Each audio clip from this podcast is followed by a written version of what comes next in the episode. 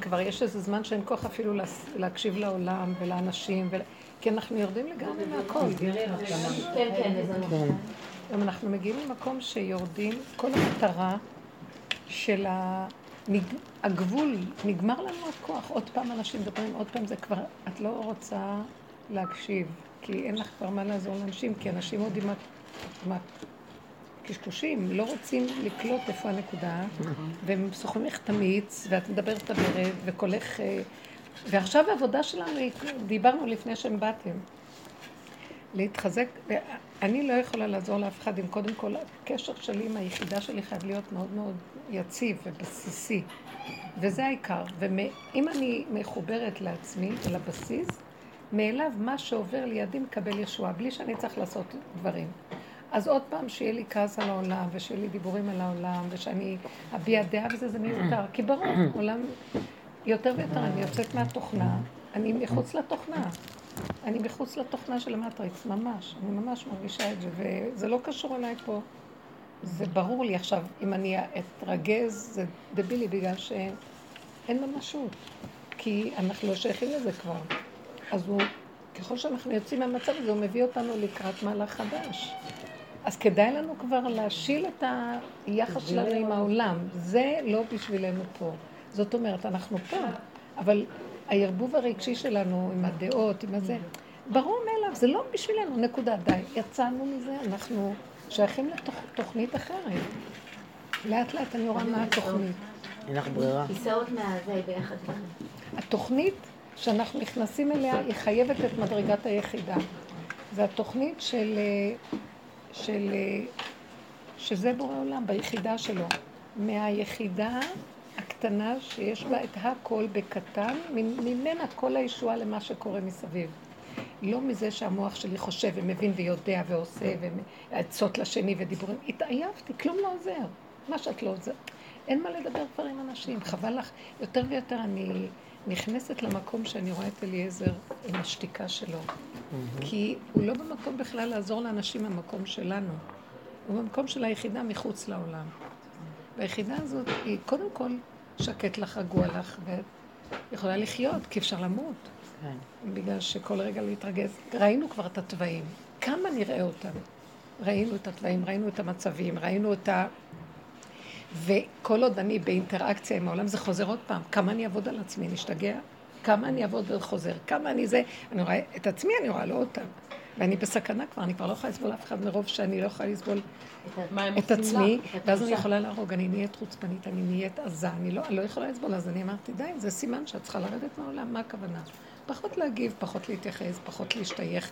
רק מה שממש, ועכשיו, מתי אני כן יכולה לעזור? אני אמרתי לו, אז מה אני בעולם? כלום? מה אני אבם פה? מה שמת אותי בעולם? אני צריכה? אז הוא אמר לי, את לא קשורה, את לא שמתי אותך שאת תעזרי. אני צריך כלי ודרכך, אני עוזר לעולם. יש לי כלי כזה גולמי, דרכו אני עוזר. איפה שתלכי, כמו שכתוב, הלא, כתוב שהיו 4 כתות, נכון? במצרים, שהם היו על הים.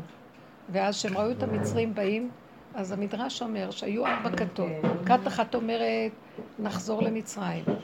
כת אחת אומרת, נעשה איתה מלחמה. כת אחת אומרת, נזרק לים. וכת אחת אומרת, נתפלל.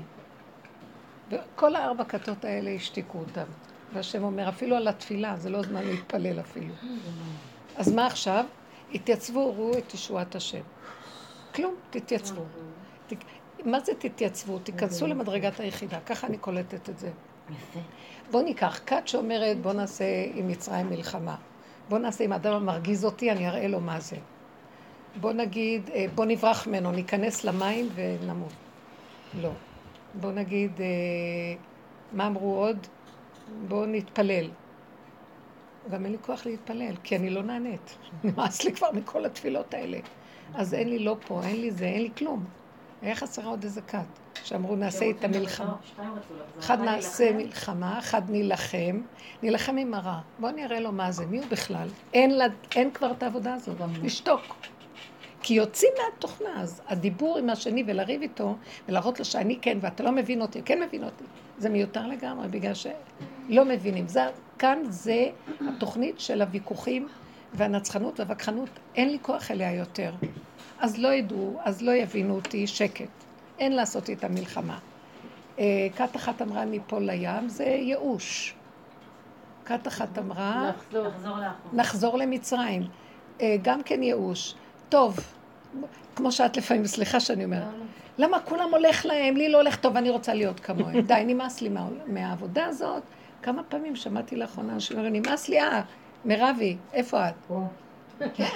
איך מירב אמרה, די, נמאס לי שנכנסתי לעבודה הזאת, וזה שבוע שעבר. צודקת, יש רגעים, די, אני רוצה לחזור להיות כמו כולם, נמאס לי. אין לחזור, אין לעשות איתה מלחמה, אין ליפול למים, כאילו הוא נתאבד, כי מי יבטיח לך אחרי שאתה מת מה קורה שם? אין שם ממתקים ולא שוקולד. יחזיר אותך בעיטה, תחזור אחורה. איך זה מאכזב? אז מה אמרה? כת אחת רוחני? כת אחת אמרה, נתפלל וניצק להשם. והשם אומר לו, מה תצעק אליי? אז אם עכשיו לא צועקים, מתי צועקים? גם זה נגמר. תקשיבו דבר אחד מה אומר להם. איזה מהלך זה? אני רוצה לחזור על זה עוד פעם.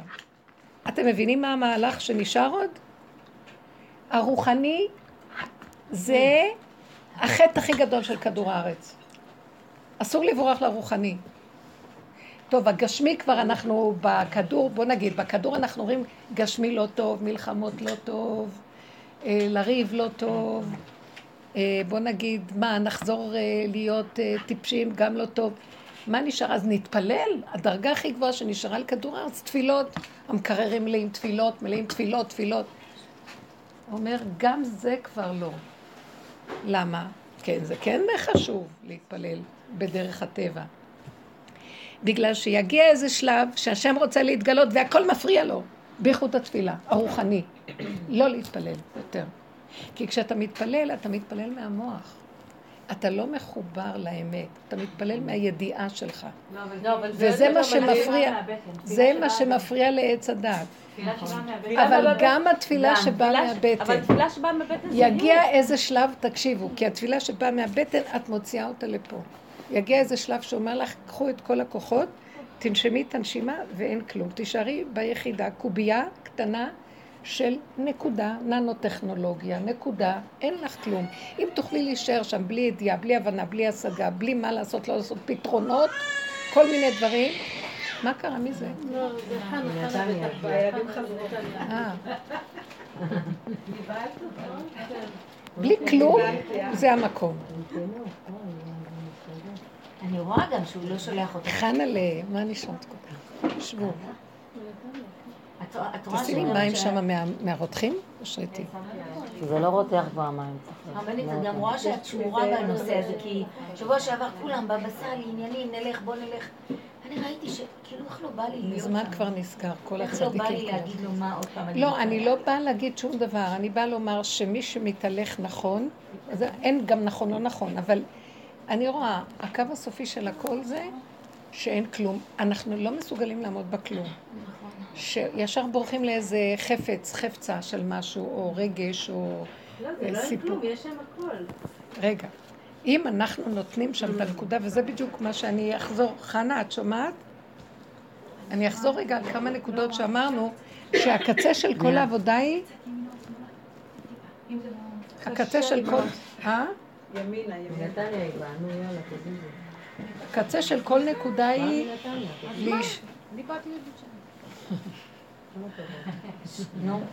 הקצה של כל נקודה היא לדעת שלקראת הסוף העבודה לא תהיה בכלל בשום פתרונות. בוא נגיד, כמו שאמרנו, כת אחת אמרה נזרק לים, כת אחת אמרה נחזור, נעשה מלחמה עם מצרים, כת אחת אמרה להתפלל וכן הלאה. כל זה לא עזר.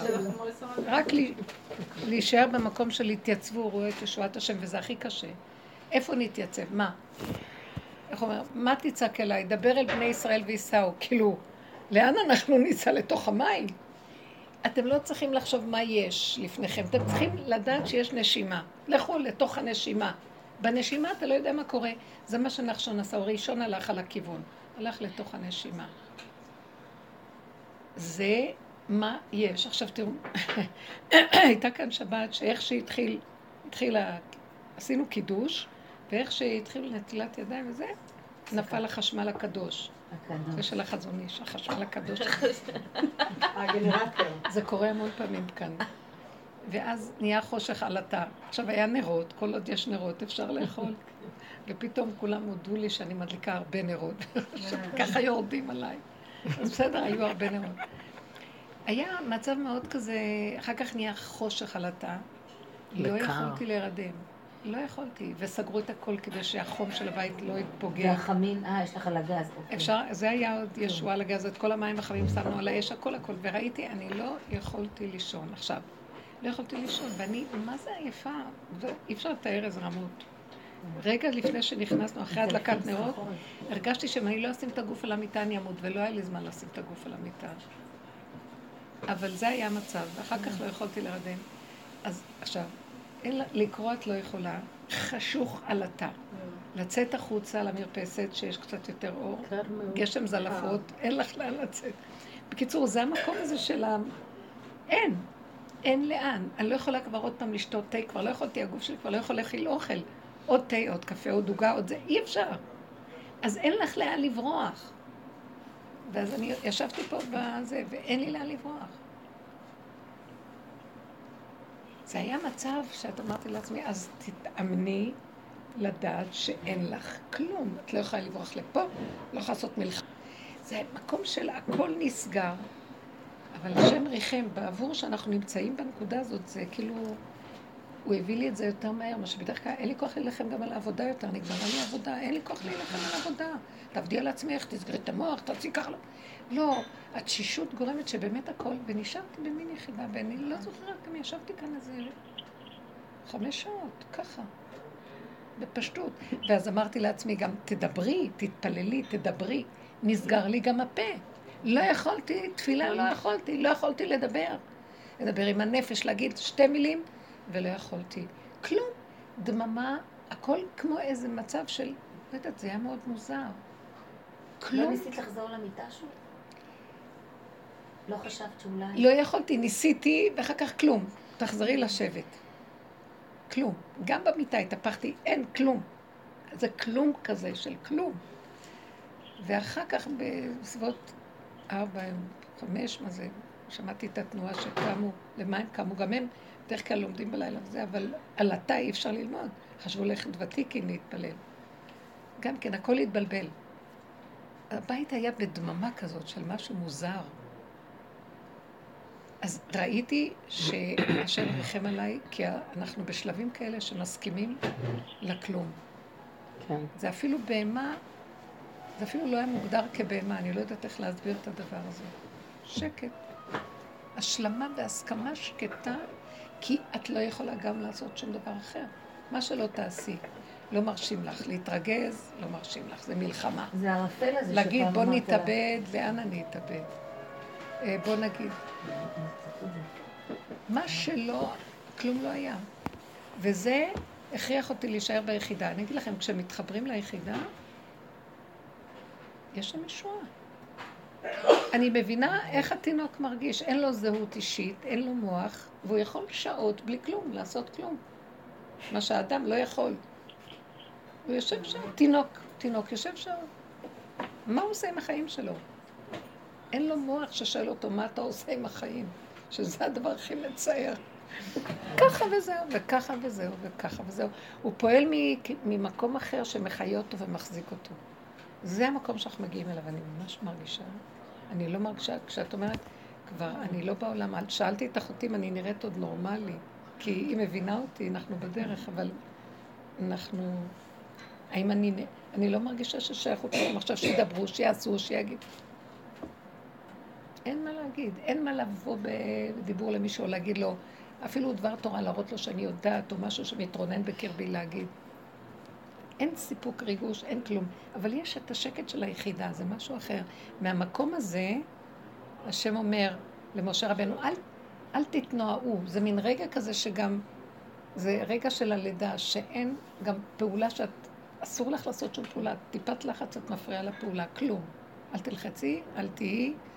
זה כמו עיבוד הכרה כשאת בהכרה. עיבוד הכרה תצדת, שהמוח רוכש, מה, מי, יש לו שאלות, קושיות, שקט. ושם יש משהו מאוד מעניין. שקט, קטן, מתוק, ולא מפריע כלום, בסדר? לפחות להתחלה זה טוב מאוד. להתחלה. עוד לשער אני אומרת להתחלה, עוד יש לי איזו מדרגה שם. אז זה המקום של היחידה, הוא מביא ישועה. נתייאש מהעולם, חייבים להתייאש מהעולם. היי. חייבים להתייאש מהעולם, מה נשמע? מוכרחים להתייאש. כי כמה כוח? העולם דורש המון כוח. אין לי כוח להגיב. אין לי כוח. אבל בתוך החיי, את אומרת, בסדר, את לא מגיבה מול העולם, אבל יש לך תנועה בתוך היום-יום שלך. זה לא שלי, זה שלו. עכשיו אני מרגישה את זה יותר, שזה לא אני מניעה את עצמי, זה כי אין לי כוח במוח, אין לו דעה, אין לו הבנה, אין לו השגה, אין לו כוח לדבר עם אנשים. כי אם הוא ידבר עם אנשים והם לא הבינו מה הוא רוצה, אין לי סבלנות עליהם בכלל. אין לי כלום. אז אני לא יכולה, אני לא בת אדם, אני לא יכולה להיות בין בני אדם. אז אני מתכווצת פנימה, ומשהו מניע אותי. עכשיו, בשלב הזה אני מבינה שאני צינור. אני צינור שדרכו יכול לבוא ישועה למי שצריך משהו. אתם מבינים מה? אני אומרת, בלי שנדע ונחשוב את עצמנו, כלום. כי ככה, זה מה שהוא רוצה. בסופו של דבר, הדרך מובילה לזה מה שאין בשום עבודות אחרות. מה שמקובל אצלנו בכל דרגות עבודת השם, אין דבר כזה. כי כל עבודה רוצה להביא אותנו לאיזו מדרגה של משהו. פה את כלום שבכלום. כל עבודה שעשינו קודם אנחנו קיימים ורוצים לשאוף להגיע. פה הוא אומר, אם תשאפי, את חוטה חטא הכי גדול. את לא נותנת לי אפשרות לרדת לעולם. אני רוצה להיות בכדור. את לא עולה מחוץ לכדור, את לא יוצאת מחוץ לכדור. תתכנסי לכדור עוד יותר בכדור ועוד יותר בגולם. אבל בלי עץ הדעת שהוא רוחני. עץ הדעת הוא רוחני, הוא דמיון. בלי כל זה, ותישארי גולם, טבע פשוט של בהמות תימך. ושם אני נכנס. שמתם לב, אין עבודה כזאת בכל עבודות, בכל המדרגות של העולם אין עבודה כזאת, בכל הספרים והמשמעויות. בגלל זה אנחנו, זה לא מובן, אנחנו חיים במקום אחר, אנחנו כל עבודה שלנו הייתנו רוורס, לרדת מהעולם. אין מדרגה. כל דבר שאת רוצה עוד משהו, יש לך חרדה שאת מאבדת משהו, את מפריעה למהלך של הרוורס. וצריך עוז, צריך עוז גדול מאוד, עוז של מתאבד ושל כסיל. כי אף חכם במחשבה הטבעית לא היה מוכן לבוא למקום הזה. אבל אין לנו גם ברירה. כמה שרציתי לברוח, מפרק לנו את הכל. וזה האמת. אף אחד לא הבין את המקום הזה של רב אושר. לרדת. טוב, אז מה היינו מתהדרים? כמה ירדנו? אני יותר מבוטל ממך. מחפשים גם עוד איזה מדרגה, בתוך כל דבר רוצים איזה, שיהיה לי איזה, איך אומרים? שאדם, התמצאות בשטח.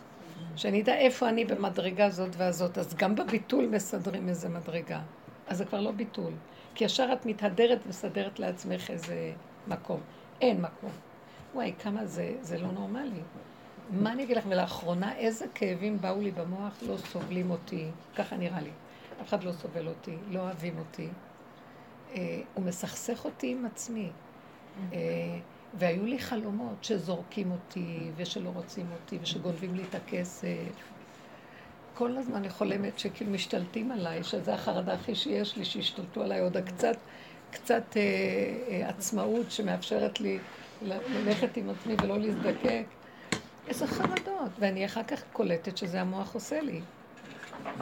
הוא מערער אותי, ואני כל הזמן צריכה לבטל אותו ולהגיד אין כלום, אין כלום, אין כלום, אין כלום. ואחורה. זה היה לי קשה מאוד, כי זה היה נראה מחשבות אמיתיות. האמת שזה אמיתי, הרבנית אף אחד לא אוהב אותנו, ואנחנו לא אוהבים את זה אמת. זה נכון. לא, אני אגיד לך למה. בואי נגיד לך למה. לא, בעץ הדעת זה נראה אמיתי, אבל באמת אין אף אחד, ואם אין אף אחד, אז אין אף אחד שאוהב או לא אוהב. אבל הפרשנות של המוח חושבת, יש מישהו, וזה הילד שלי, והוא לא אוהב אותי, וזה הבעל שלי, והוא לא אוהב אותי, ומזלזלים בי.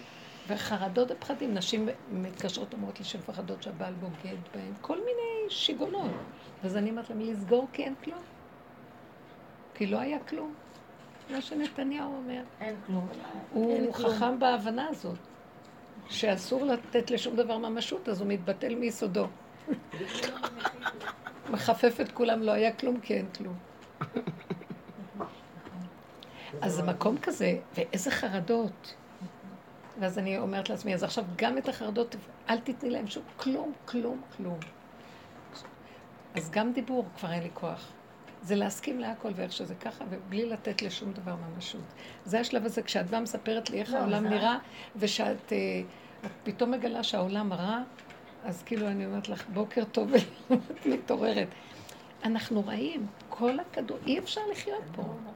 לא בגללם, כי אני אגיב לתוכנה הזאת, ואני אוציא את הרע שלי מולם. אין אפשרות בכלל. נגמר לעבוד, אין עבודה, אין. רבותיי, תיקחו את כל עבודה, שימו, אי אפשר לעבוד. כי למות, כי זה לא נגמר. כי התוכנה מעודדת את הרוע הזה. זה מפרנס את זה, אז כמה אני אעשה עבודות? נכון. אני זוכרת שעברתי, לא מתנהגם מה שאת מתארת, עם עצמי, והשתלטה עליי ממש הציבור, היה לי מאוד קשה. והרגשתי שאני... האמנת למחשבות, בקיצור. כולנו. וניה. יום אחד עליתי למיטה, זה היה בשלוש בלילה כבר. ירדתי קצת והתעוררתי, וראיתי שהעצמות אפשר לחתוך אותה, בסכין ממש מרות שהייתה עצמות. מגושמת. ראיתי את העולם כאילו, שום דבר, כמו שפיעה. ואז פתאום, השם נתן לי מחשבה. רגע, אתה לא תעבוד עליי, זה אתה. העצמות זה אתה, הכל זה אתה, בדיוק, ממש. אני רוצה להגיד לכם שהיה פשוט נס. כן. תוך רגע, הכל נעלם. כן, אמרתי לכם, היה... כן. נעלם, לא נשאר כלום. נכון, אמרתי לכם על מה שהיה עם הקפה, שזה הכל אתה, הוא מביא עכשיו את המהלך הזה, זה הוא. לא, העני של עץ הדת, גם שבוע שנה היה לי חוויה כזאת, ממש ראיתי אלוקות מאיזה דבר הכי שלילי. והכל היה בסדר, כי המוח של עץ הדת חייב ליפול, כי הוא ישר אומר, זה אני, זה אתה, זה הוא. כלום, הכל זה ממנו, ואיך שזה הכל, אין לי כוח לעשות עבודות. אם אני אעשה עכשיו עבודות, אומר לי, אז את עוד חושבת שאת יכולה לעשות משהו, רק תדעי שזה הכל אני, ובכלל לא את. אז אל תייחסי לעצמך שום דבר, ואל תתני לזה ממשות. וכאן עכשיו המוח של העולם מתבלבל מאוד, אנשים ממש במצב של מצוקה. וצריכים לדעת, להגיד שהכל זה הוא. מה אכפת לנו? גם זה לא הוא כמו שנראה לנו במחשבה, זה הכל הוא. איך שזה ככה? איך שזה ככה? זה בסדר. היה לי מצב גם כן ש... ממש של ככה היה, כן. של, רק כאילו, ככה זה, לא עשה, כאילו זה נשאר ככה, אני לא יכולתי להגיב גם, וגם עוד באו ועוד... כן, עוד יותר, כאילו, את לא נותנת חינוך מהצד, כאילו, הכי פותח... ביקורת. כאילו, איך הוא לא בא לתפילה, הילד, ואיך לא זה. כל מיני טענות ומענות, ואני, היה לי גיהנום עם הילד. ממש, אז ראיתי שאני לא יכולה לעשות כלום, רק תישארי בגיהנום, משהו כזה, ומה אני אעשה? אתם יודעים מה, תשארי בגיהנום, וזה לא את, המוח קורא לזה גיהנום, קורא לזה שזה את, ושהילד עשה לך, ואז אין לו, ברגע שאת מסכימה, אין לגיהנום, אין ילד, אין אף אחד, ואיך שזה ככה, זה מה שיש. נקרא לזה בורא עולם, כן. תדעת, זה... התלבש בתוך זה, לא? התלבש בעצמי, לא יודעת. אפילו אני מפחדת להכניס את המוח שלי בהבנה של הדבר. ככה וזהו. ככה וזהו, זהו. עכשיו, למה הוא אומר? אל תלכו, זה התהליך הנורא. אומר לנו, אתם תישארו בגשמי הכי פשוט, ושלא תעיזו לבקר את עצמכם, זה הפעלה של תוכנת עץ הדת, שלא תרצו משהו, איך שזה ככה, שמה אני יורד, אף אחד בעולם לא רוצה לתת את המקום הזה לבורא עולם, כי כולם ישר רוצים, הבן שלי שאל אותי פה, שמע, איך יש לי נטייה לכעס, הוא אומר לי, איך אני לא אכעס? ואז, כי הוא במוסר, הוא בעבודה של הטבע, ואז, יצא לי להגיד, אבל לא יכולתי הרבה לדבר בגלל שהוא בראש אחר, וכדי לבוא להתכוונן לראש שלו, הרבה אנרגיה. לא יצא לי המילים בקלות, והוא צריך להיות בשקט כדי לקבל, והם רגילים טק, הם משפריצים אחד על השני, גירוי תגובה, ואני כבר לא במקום הזה, אני באה להגיד מילה, נראה לי שאני צריכה עכשיו לדלות את עצמי מאיזה עומק, ולא יכולתי הרבה להגיד לו, ואחר כך החלטנו שנדבר אחר כך, שיהיה לנו יותר שקט, כי הילדים ירישו. אבל הצלחתי רק להגיד לו דבר אחד.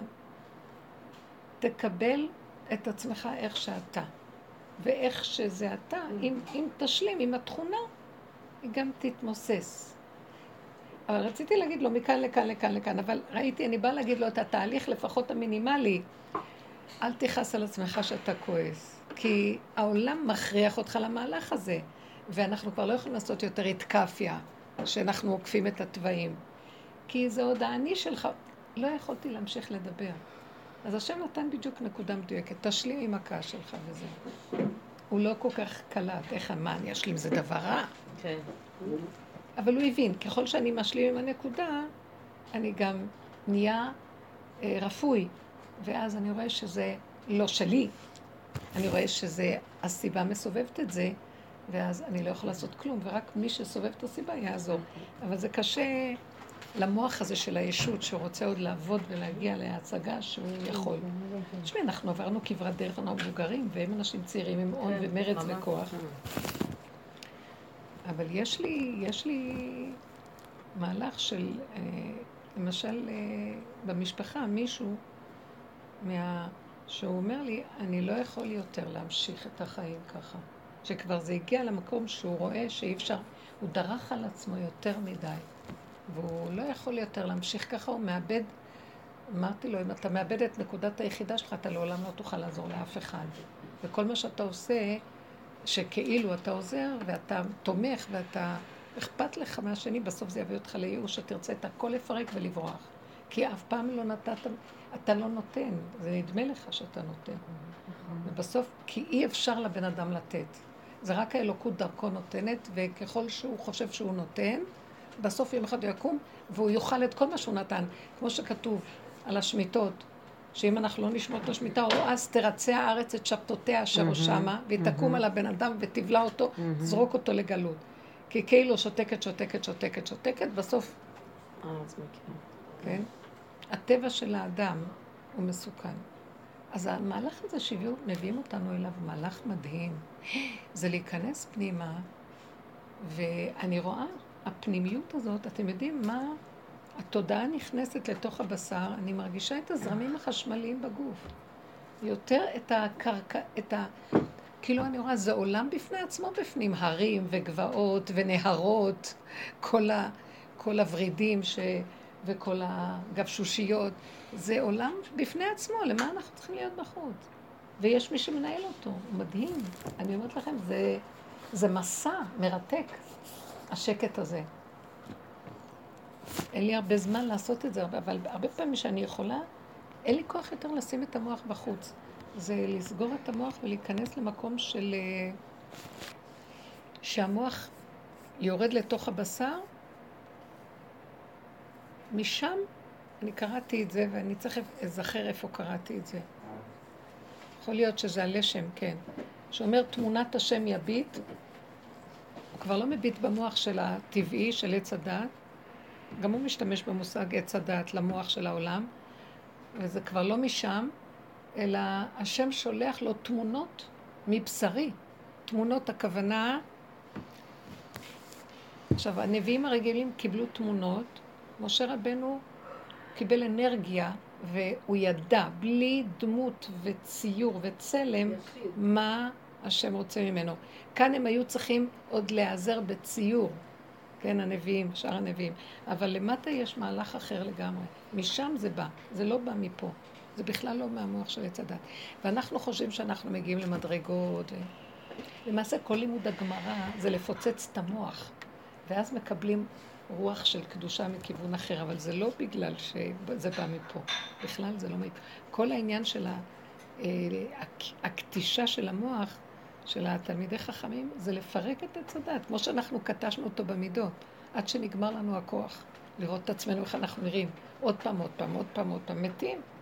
כמה בן אדם יכול לראות איך הוא לא יכול לסבול שנאת עולם, אני ארוג את השני עוד רגע. זה נראה לי כל הזמן שאת אומרת את זה בכל רם. המקום הזה של ההתכנסות יותר ויותר פנימה, זה נראה לי שזה מוציא את הבן אדם מהקו. מחזיר אותו להיות נקודה בתוך רגע. בדיוק. הקו זה המוח של עץ הדת עם הסדר של ההשתלשלות. והעיגול זה להיכנס לתוך הזרימה של הבשר ודם. זה לא שלח פה כלום. שמה מתגלה, את עוזבת את המקום של עץ הדת, שם ייכנס השם, דרך זה הוא ייכנס. הוא הופך את זה לעץ החיים. זה אותו עץ, את צריכה רק לרדת ממנו. מהמוח הזה. שורשים, בדיוק. השורשים זה כל, וזה שקט, וזה מתוק. תקשיבו, זה מוציא אותך מהעולם. זה קשה, כי אנחנו פה, אבל ראיתי, אני אומרת לו, אז איך אני אפעל פה? ואז אני רואה שהוא פועל. הוא עושה את הכל. זה עם ילדים, זה עם כל דבר. לא להגיב, לא צריכים להגיב כל כך עם המוח של הטבע לסובב, וזה עבודה. כי אנחנו מתרגשים מהאימא, מהסבתא, מהדודה, מהילדים, ממה לא? לא, לא, לא להגיב, לא כלום. הטייפ הזה שמגיב, בת לאימא שלה בתגובות רגילות, אימא לילד, אישה לאשתו ובעל לאשתו. זה כבר אי אפשר, אין לי, אני לא יכולה להכיר את זה. חוזר על עצמו. זה טיפשי, אני לא יכולה כבר להיות בחברת אנשים. אנשים מתלוננים. לא יכולה, לא יכולה כבר על ה' ועל ד' לדבר על כלום, אין כבר מה להגיד. אין שייכות כבר. הרבנית, אני שבוע בקריית ארבע, הגעתי באיזה יום כפו, בחדר תתקונים, ואין חשמל. והיה לי רק מנחם, הייתי רעבה, לא היה לי כסף. וכל היום הייתה שם שלולית של מים, והמזגן לא עובד, האור לא עובד, ואני בתוך שלולית מים, מקבלת תלמידים, אחד לא שמתי לב, זה 5 שעות. פתאום אחרי זה 5 שעות אני אומרת... בתוך החדר? כן, ופתאום כאילו אמרתי, די, אני לא יכולה יותר. הנה, כמו שהייתי, שעות ישבתי פה בלילה. זה היה עד כמעט 2. ואז כאילו פתאום בא לי רעי, אמרתי, וואי, אולי בבית הספר ליד יש חשמל, ואז אני אביא לי את המנה חמה. רצתי, אמרו, לא, אין חשמל בכל קריית 4 עד 3. חזרתי עוד 10 דקות, אני יושבת פתאום, אני אומרת, בואי, תכף בא לי תלמיד, פתאום הרגשתי מצוקה, אבל בלתי נסבל. קודם לא הרגשתי אותה. אמרתי, אשם, אני לא יכולה יותר. ואז תיק, מילה במזגן, ולא היה, לא, בגלל השלולית לא היה חשמל בחדר שלי, אבל הבנתי שחזר החשמל. רצתי למנה חמה שלי, הכנתי לי כוס תה במנה חמה, באתי, ישבתי, הרגשתי $1,000,000, אבל בדרך הפסיכולוג של הבית ספר ראה אותי, הוא אמר לי, מה? תבואי בחדר שלווה, בסדר, אין חשמל, מזמן הייתי הולך הביתה. אמרתי, טוב, אני אלך הביתה, ואז פתאום באו לי שתשבי בחדר אחר. זהו, ואז מצאתי את התלמידים, הלכתי בחדר אחר, עבדתי איתם שעה והלכתי. כאילו, לא הרגשתי את המצוקה, אבל כשהגיעה המצוקה זה היה בלתי נסבל. הגבול. פתאום לא יכולתי יותר, אבל על השנייה, ממש זה היה השתנה. שנייה. פתאום אני רואה כאילו את המספר של המזגן, והבנתי, כאילו, רק הבנתי, אפילו לא יחזר לי מזגן ואור, אבל כאילו... הגבול מביא את הגילוי שלו, הגבול. לכן אסור לרחף, כי זה... מרחיב אותנו, מרחיב לנו את ה... מרחיק מהגבול, כי הגבול הוא בבשר. כל הזמן זה רק בבשר. טיפת מצוקה, ישר תביני שיצאת מהגבול. טיפת מצוקה, הרבע מעלה כבר, אנחנו עובדים בדקויות. לא עד שאת כולך בזעזוע. וזה קשה להבין, אתם יודעים מה האמת? שהגשמי זה אלוקות. וכל השאר זה רק דמיונות. זה חטא עץ הדעת. אתם שמות לב? איך שזה ככה. לא צריך שום דבר.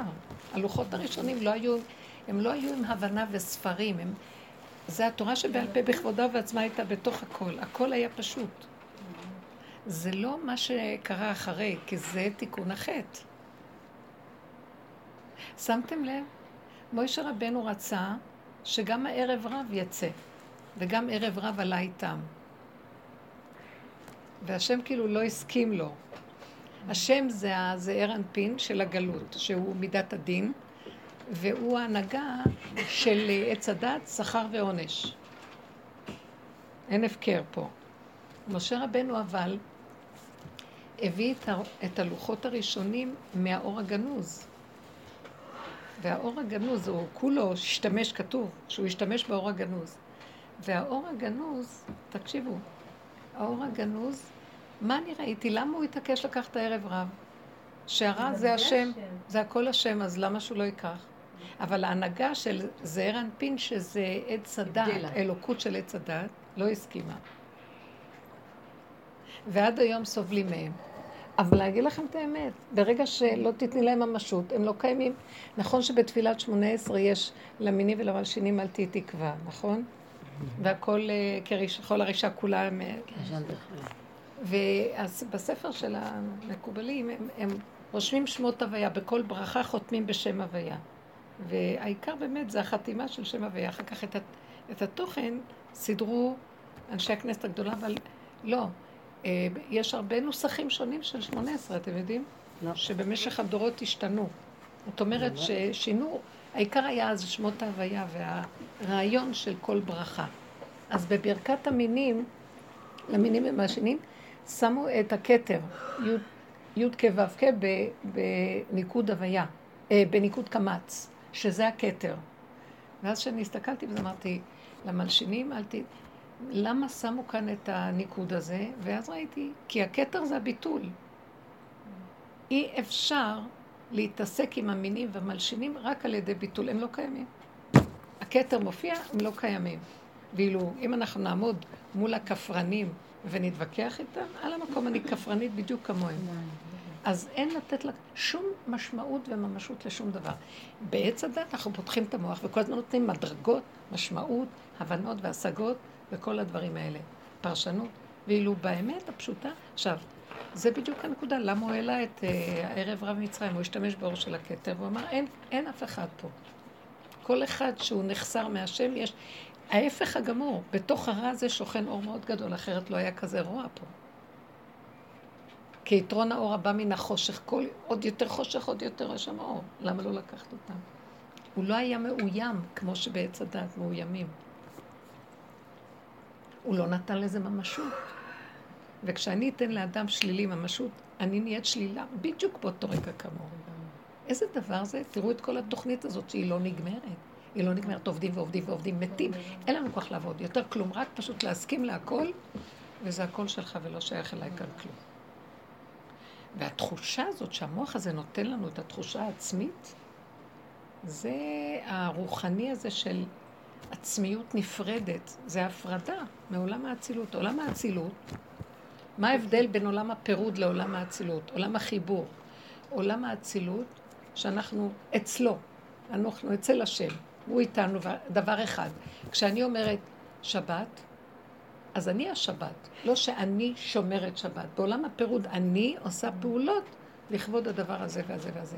בעולם האצילות, אני השבת. עכשיו, היה לי בשבת רגע שהיה לי תסכול. הלכו לנסות להביא גוי, כי חשבנו בשביל הילדים. אחר כך אמרנו, את המים אפשר לסדר פה. המסגן הזה היה נפרד, שאר החדרים לא. וזה הלך לפי החשמל הרגיל, כי החשמל הקדוש לא מכיל את זה, אז הוא נכנע לזה. אז אמרנו, טוב, אז בוא נכיל את זה איך שזה. והיה לי רגע שהתרגזתי על המצב הזה. ואז בן שלי אומר, אמא, לא חסר דבר, הכל בסדר איך שזה ככה. יש לנו את המים החמים, הכל בסדר, לא צריך אפילו לקרוא לגוי של שבת, זה לא פשוט לקרוא לגוי של שבת. הוא הביא איזה סיפור מהחזון איש, שהוא ההנהגה של הזעיר אנפין בגלות, זה החזון איש. פעם הבא שלי אמר לי, זה קבוצותיו טלטלים שחורות כעורב, מידת הדין והדינים האלו, היה מידת הדין מאוד גדולה. זו הפנות כזאת של קיום הדין. ואז אמרתי, אז למה אני מתרגזת? אני באמת אמרתי לו, אני לא רוצה שתביא את הגוי. בכל אופן, אני כאובה מהמצב שאנחנו יושבים בחושך, כי זה קשה. את לא יכולה לראות מה את מכינה, המטבח חשוך על התא. אז היו כאן נרות, בסדר, אבל לא היה כלום. וקצת להתענג על איזה... זה נחמד שאת רואה ואת מדברת, ואת רואה בן אדם שאת קוראת משהו. בכל אופן, פתאום קלטתי ואמרתי, זה גם כל הפלפול שלהם, להביא את הגוי, לא להביא את הגוי.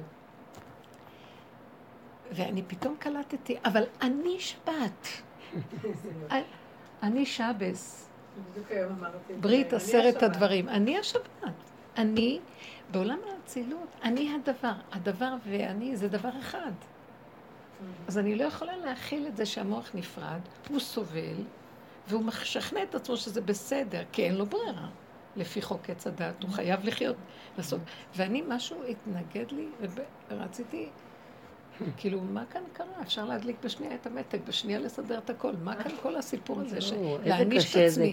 אין לי כוח כבר לכל זה, אבל כמובן שלא, בפועל לא עשיתי את זה, אבל היה לי התנגדות בתוך הנפש, שאנחנו משתמשים בזה כרגע לתרגילים, עד שיתגלה הכוח הזה, ולבד יפעל, אבל לא היה לי את המקום הזה לקום לשנות את זה, אבל ראיתי בחוש על מה אני כאובה. ואז הייתי צריכה להגיד, זה שבת, אסור להצטער בשבת. לא, הנפש שלי לא קרא לזה שבת בכלל. טיפשים, כולנו טיפשים פה, טיפשים. בשנייה אחת שאנחנו יכולים להסתדר, והגאולה כבר פה, ואנחנו, המוח לא נותן לנו. ואיך אחד הילדים אמר, שיש אחד הבנים אמר לי, בישיבה יש בחור שכל הזמן מציעים לו שידוכים. אז הרב, כבר כמה שנים, אז הרב הסתכל עליו ואמר לו, אתה כבר התגבשת בעניין של הצעות שידוך. לא יעלה על הדעת בכלל שתתחתן, כי אתה עסוק כל הזמן בהצעת שידוך. כל הזמן אתה צריך לדאוג מה קורה ואיך זה, מתאים לא מתאים. עכשיו, אתה לא, אין אצלך מושג של להתחתן בכלל, זה רק מושג של להציע שידוך. ואז אמרתי, בדיוק תפסתי את הנקודה ואמרתי, שבן שלי אמר שיש איזה שיר של פוקס על בור פארק ששר מחכים לגאולה, משהו כזה, מחכים למשיח. אז אמרתי לו, כן, כי הם התגבשו בלחכות למשיח. אם יבוא משיח ויגיד להם, הגעתי, לא, אנחנו מחכים למשיח. אנחנו בתוכנת החיקיון. אנחנו לא מקבלים שום דבר, רק מחכים. זה בפני עצמו תוכנית. עכשיו, יבוא הדבר השני, אין שם אפשרות בכלל. זה צריכה להכיר אותו. נראה לי שם מהמסמידים. איך הוא, את לא שמעת את השם שלו? שהוא מדבר על האמת והוא נותן המון ואנשים אחריו. איש אמת גדול, תפרן כזה. איך קוראים לו?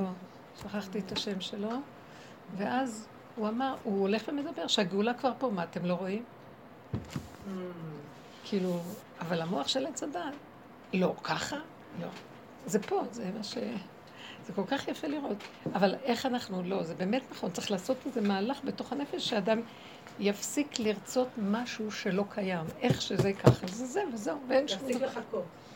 כן, להפסיק לחכות, להפסיק לקרוא לזה שמות, להפסיק לתת... הגאולה תמיד פה, היא גם תמיד הייתה פה, לא ראינו. כן, אבל הנה, את רואה שגם... אבל שאנחנו צריכים לעשות תהליך, זה לא כל כך פשוט להגיע לזה, את רואה, נשברנו פה. אבל באמת הרגיש אומר שהגלות היא רק בדעת. הכל בדעת, אבל אנחנו צריכים לחיות את מה שהוא אומר. כשאנחנו חיים, אנחנו מגיעים למקום, די. אבל גם כשאת מגיעה למצב שאת... למה שככה היה שבת? מה קרה פה? בסוף הכל יסתדר. למה גם כשאת מגיעה למצב שאת אומרת, אני שבת, אז את רואה שבכל זאת הקדוש ברוך הוא לא... הוא לא מקיים את המציאות שלך. אין נפרדות. לא, זה לא זה. זאת אומרת, אם היא הייתה עכשיו בצער מהמצב הזה, אז מה, כל מה שהיה, כל הנקודה הייתה רק כדי שתשלימי, אז זה עוד נותן עוד סוג של עבודה. בשבילה כאילו גילוי הישם זה שישתנה פה משהו ויהיה לך טוב. שיתקיים מה שהיא, מה זאת אומרת? אז למה היא הגיעה לנקודה הזאת, אם זה לא מתקיים? אבל שאלה מאוד טובה. הוא לא, זה הדבר הנפלא, זו שאלה ענקית. הבנתם מה היא שאלה? כן. זה קצת נסי. לא שצריך להיות נס. אם ככה זה צריך להיות, אז למה הוא לא מקיים את זה? למה הוא לא מתגלה בזה ומקיים? כי הוא רוצה שאנחנו על ידי הבחירה נגיע לזה. אז זה עוד משאיר עוד סוג של עבודה. אני לא מזמן... כן, אבל העבודה שנשארה לך פה זה כבר לא עבודה, זה ההכרה. זה המאבק, כי אנחנו עדיין לא לגמרי שם. כמו שאמרה, זה נחת עליה רגע כזה, ואחר כך הוא נעלם לי. אצלי זה החזיק מעמד איזה יומיים, והוא נעלם אחר כך. ממש... שדבר הכי לא נראה בשכל, שזהו, זהו, הכל זהו. השלילה ביותר, אומר לי, גם אם תחתאי זה אני. אבל זה גם לא, זה גם בעולם נותן לך את ההבנה הזאת. כן. ולוקח לך אותה. זה לא הבנה, זה לא הייתה הבנה. אבל הוא כל הזמן משאיר אותנו פה בתוכנית הזאת. אני לא מזמן היה קטע שאחד מהילדים לא... סתם, דיברנו על אור. הדליק את האור באיזה חדר וזה גמר לי את העיניים, לא יכולתי איך לישון. וזה מאוד צייר אותי. ואמרתי, טוב, כאילו מה אני עושה? לא יכולה לעשות כלום, נכון? לא יכולה לעשות שום דבר. הגעתי למציאות שאני, אמרתי, אני לא יכולה, כאילו, אני לא יכולה להיות ככה בשבת, זה לא... הפריע לי בכל מקום אפשרי שלא הלך לי בלילה, באותו לילה. וכולם ישנים, ואני אומרת, טוב, כולם ישנים, רק... בין כולם ישנים, אז מה בכלל אכפת לי אם זה כל כך מצייר אותי, אני כבר לא במצב של שבת, אני אכבד את האור ודי. אבל ראיתי שאני לא יכולה לעשות את זה. היה שם את הדבר שהחזיק אותי, וזה עצבן אותי שהיה את הדבר שהחזיק אותי. נכון, גם אני הרגשתי את זה. כי זה לא היה צריך להיות ככה, הייתי צריכה לחבות את האור ולהמשיך את השבת, וזהו. צודקת. יש לנו את הפחד. יש לנו עוד איזה, אולי בגלל שאשתו של הגאון, הרב ביטון. חללת שבת ידוע. כן, זה תלוי, הסובב שלנו מלחיץ אותנו. ואנחנו כבולים בגלות איתו. אימו אנוכי בצרה. אנחנו כבולים עם הסובב שהוא במקום אחר, אחרת היינו עושים את זה. זה המוח שלנו. כן? כולם יש לנו, נכנסתי איפה שתמיד חנה לוקחת אותי ביוקנעם שם. היא לוקחת אותי בשעה מאוחרת בלילה. ויש שם ארומה. והיא לוקחת אותי כבר מישהי מביאה אותי לשם, והיא אוספת אותי משם עוד לצפת. אז זה זמן טוב לקחת משהו חם לדרך. ואני אוהבת את ה... יש לה מין מאפה כזה טעים של מאפה פילות תפוחי. פילות תפוחים. נכון. ואז חיכיתי לזה כבר, וכזה, מה עוד נשאר לי בעולמי? עכשיו, אני מגיעה לשם, וכמה פעמים אני קונה שם. הגעתי פעם, היה שם מוכר. והוא מסתכל עליו ואומר לי, זה לא כשר פה. ואז אני לא רוצה, אני ידעתי שזה... לא שידעתי, אף אחד לא אמר לי, אבל... לא שאלתי. אז אני אומרת לו, מה, אני רק לוקחת קפה. אמר לי, אבל זה לא כשר פה. זה מעצבן שצריך להצטדק בפני אנשים על הדתיות שלך. לא, הוא מכריח אותי. ואז אני אומרת לו, רגע, אתם מקבלים את המאפים, כל ארומה, יש להם את אותו דבר, והם מקבלים מהמחסן הראשי. והמחסן הראשי מהדרין. אז אתם מביאים מהמחסן הראשי, וקפה אין בו ממש. זה של תנובה, חלב גמלים. לא, זה רק מכונת קפה גם. אז הוא אומר לי, אבל אנחנו פתוחים בשבת. איזה עמלק, מה זה הדבר הזה? ועכשיו אני רוצה להגיד לו, ואז אני באה להגיד לו. אז אני עוד מתווכחת איתו, ואני אגיד לו, אבל אני לא רואה את זה. אני לא רואה שאתה פתוח בשבת היום, אני מתווכחת איתו. עכשיו הוא עונה לי שאלה אחרת. הוא פותח את התנור ואומר לי, פה אנחנו מכניסים גם בשרי. לחמם את הזה, ואת שותה את זה עכשיו עם חלב. מסתבר שהוא איזה אחד שחוזר בשאלה כנראה. אז הוא פעם היה דתי, אז הוא אומר לי, אני לא... הוא אומר לי, לא. עד שהוא לא אמר לי שהמקום, התנור עכשיו, הם שמים בו גם בשרי שם, שזה ארומה שגם לא חשבתי שבארומה יכול להיות בשר. יש סניפים, יש סניפים שכן. לא ידעתי. ואז הוא אמר לי, אז פה כבר הכריחו אותי, כבר את לא יכולה, כי כל השאר אמרתי, וכל הטיעונים שהיו לי היו בסדר גמור, על פי הדין. פה אתה כבר מכריח אותי, אני לא ראיתי שאתה פתוח בשבת, אל תספר לי סיפורים, זה לא מעניין אותי. אבל כשהוא אמר לי את הדבר הזה, פתאום נעצרתי ואמרתי, טוב. זה שמו לפני רגע סנדוויץ' בשרי, אני שותה כאן עם חלב משהו. זהו, ואיך התרגזתי עליו. אבל את הקפה עדיין יכולת לקחת. את הקפה לקחתי. אבל לא, האמת שגם הוא מאוד כזה לחץ עליי שאני לא אקח כלום, ואז אני באיזשהו מקום הפסקתי, לא לקחתי כלום, והלכנו למקום אחר, כי הקפה כבר עכשיו בכל מקום לקנות. אבל זה היה כל כך... אז ראיתי שהעמידו אותי מול הנקודה, והכריחו אותי. אז זה רציתי להגיד, הייתה חוויה של ניצחת. סיבה. ובאותו רגע שעשיתי ככה וניצחת, הוא גם עזר לי לקח מני את כל ה... תסכול הזה, אתה לא תגיד לי מה לעשות בתוך הסבל החיים האלה. גם עם המקום הזה של שבת.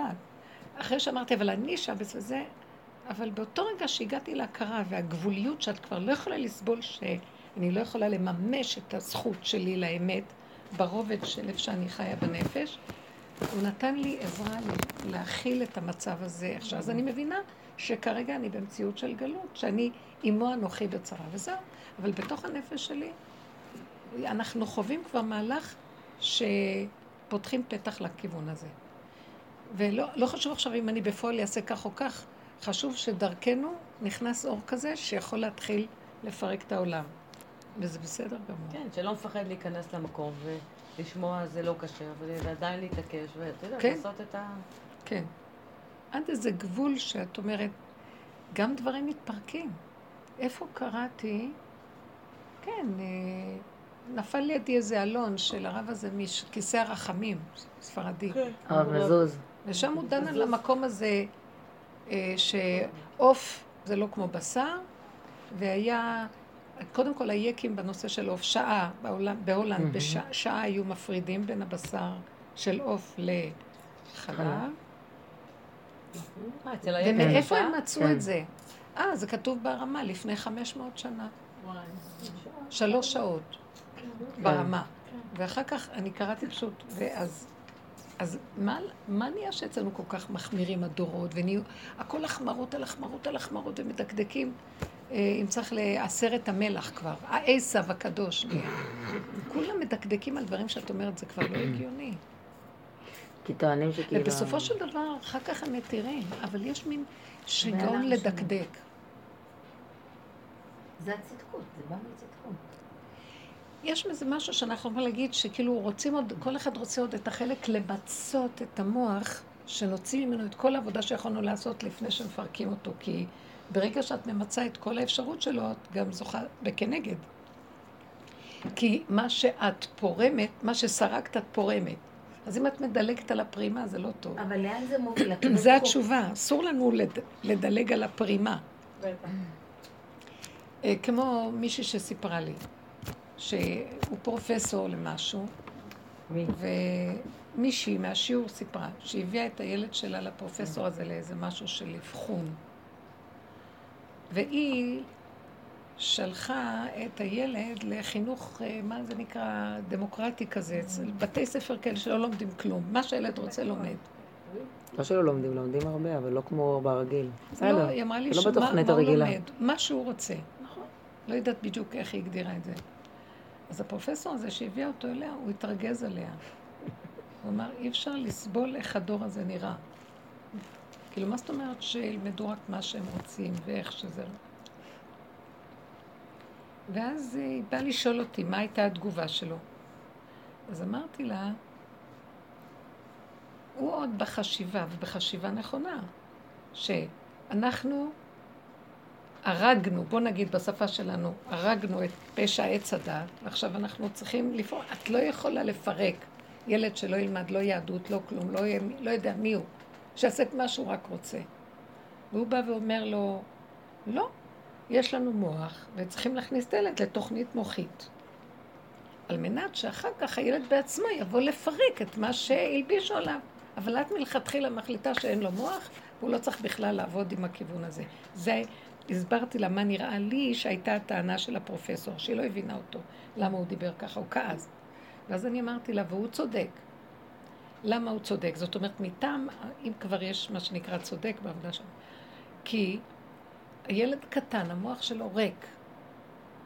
אם את מכניסה לו את הקלקול, אז עכשיו מזה הוא יכול לבוא לבחור, לפרק את הקלקול, ולהשיג מהקלקול את המקום.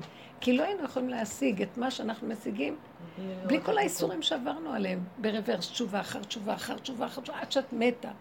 ובסוף את באה ומראת, אין כלום, ובסדר. כי מתוך הדבר הזה השגת את זה. כי אם לא היה זה, לא היית משיגה את זה. אז הם רוצים לגדל דור שאין להם כלום. וישר הם באים למקום של הכלום. ואז אני אמרתי, גם יכול להיות שהשם כבר, את התיקונים כבר נעשו. עכשיו הוא מוליד מין דור כזה שהכל מתפרק. לא יהיה שום תבנית למוח הזה, וישר יתלבש עליו האור החדש. הם גם יגיעו לתסכול שמשעמם להם. זה מה שהיא סיפרה, שהילד הזה משעמם לו. וכל הזמן צריכה לסדר לו גירויים, משעמם לו. אמרתי לילדים אצלנו בגילון, כל הם עסוקים בלימוד תורה, משניות, גמרות. זה גיל שמוח צריך להיות עסוק. אבל באיזשהו מקום ראיתי, ופתאום לקחתי את זה, לא סתם שאני נותנת לכם, לקחתי את זה על עצמי, שכל שלילה שאנחנו רואים, היא האפשרות שלנו לפרק, ומזה להגיע לנקודה, כי אם אין את זה, איך נגיע לזה? אז לכן לא להתבלבל, רק... כל דבר יש לו את המקום שלו. ודווקא יש לזה יתרון יותר גדול, שמעץ הדת תהיה עץ החיים. זה יכול להיות שעכשיו הכל נגמר, גם אם עושים עבודה כזאת, ואפילו 10 אנשים כאלה מפרקים את העולם על ידי עבודם באמת, יכול להיות שיבוא דור שהילדים לא ירצו שום דבר לעשות, ועליהם יתלבש האור החדש. אנחנו לא יודעים מה... כאילו, יכול להיות שהם כאילו התוצר של מה שעשינו, וזה לא חשוב עכשיו, אם זה אני, הוא, זה דבר אחד. כולם נשמות של השם, וזה הכל בסדר. זה כאילו משהו כזה. אבל הרעיון שלנו, זה על השאלה שלך. שנדרש מאיתנו משהו שהשם לא רוצה לתת לנו את זה בחינם. אפילו הנקודה הזאת האחרונה שנשארה, של השבת בחושך ואין לי כלום מה לעשות, כמו שאת בשבת, והאור מפריע לך ואין לך מה לעשות.